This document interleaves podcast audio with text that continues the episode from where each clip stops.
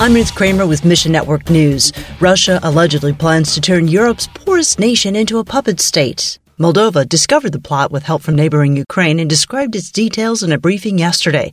We don't know what tomorrow holds, but we know the one who holds our world in his hands.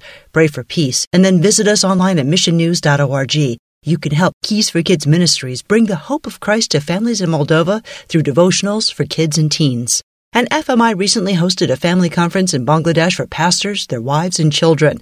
Bruce Allen with FMI says ministry in Bangladesh has unique challenges, and pastors and their families value the support of the global body of Christ. Christians account for less than half a percent of the population, so pastors supported by FMI have a lot of gospel work ahead. Pray for the growth of the gospel through the Bangladeshi church and find your place in this story at missionnews.org.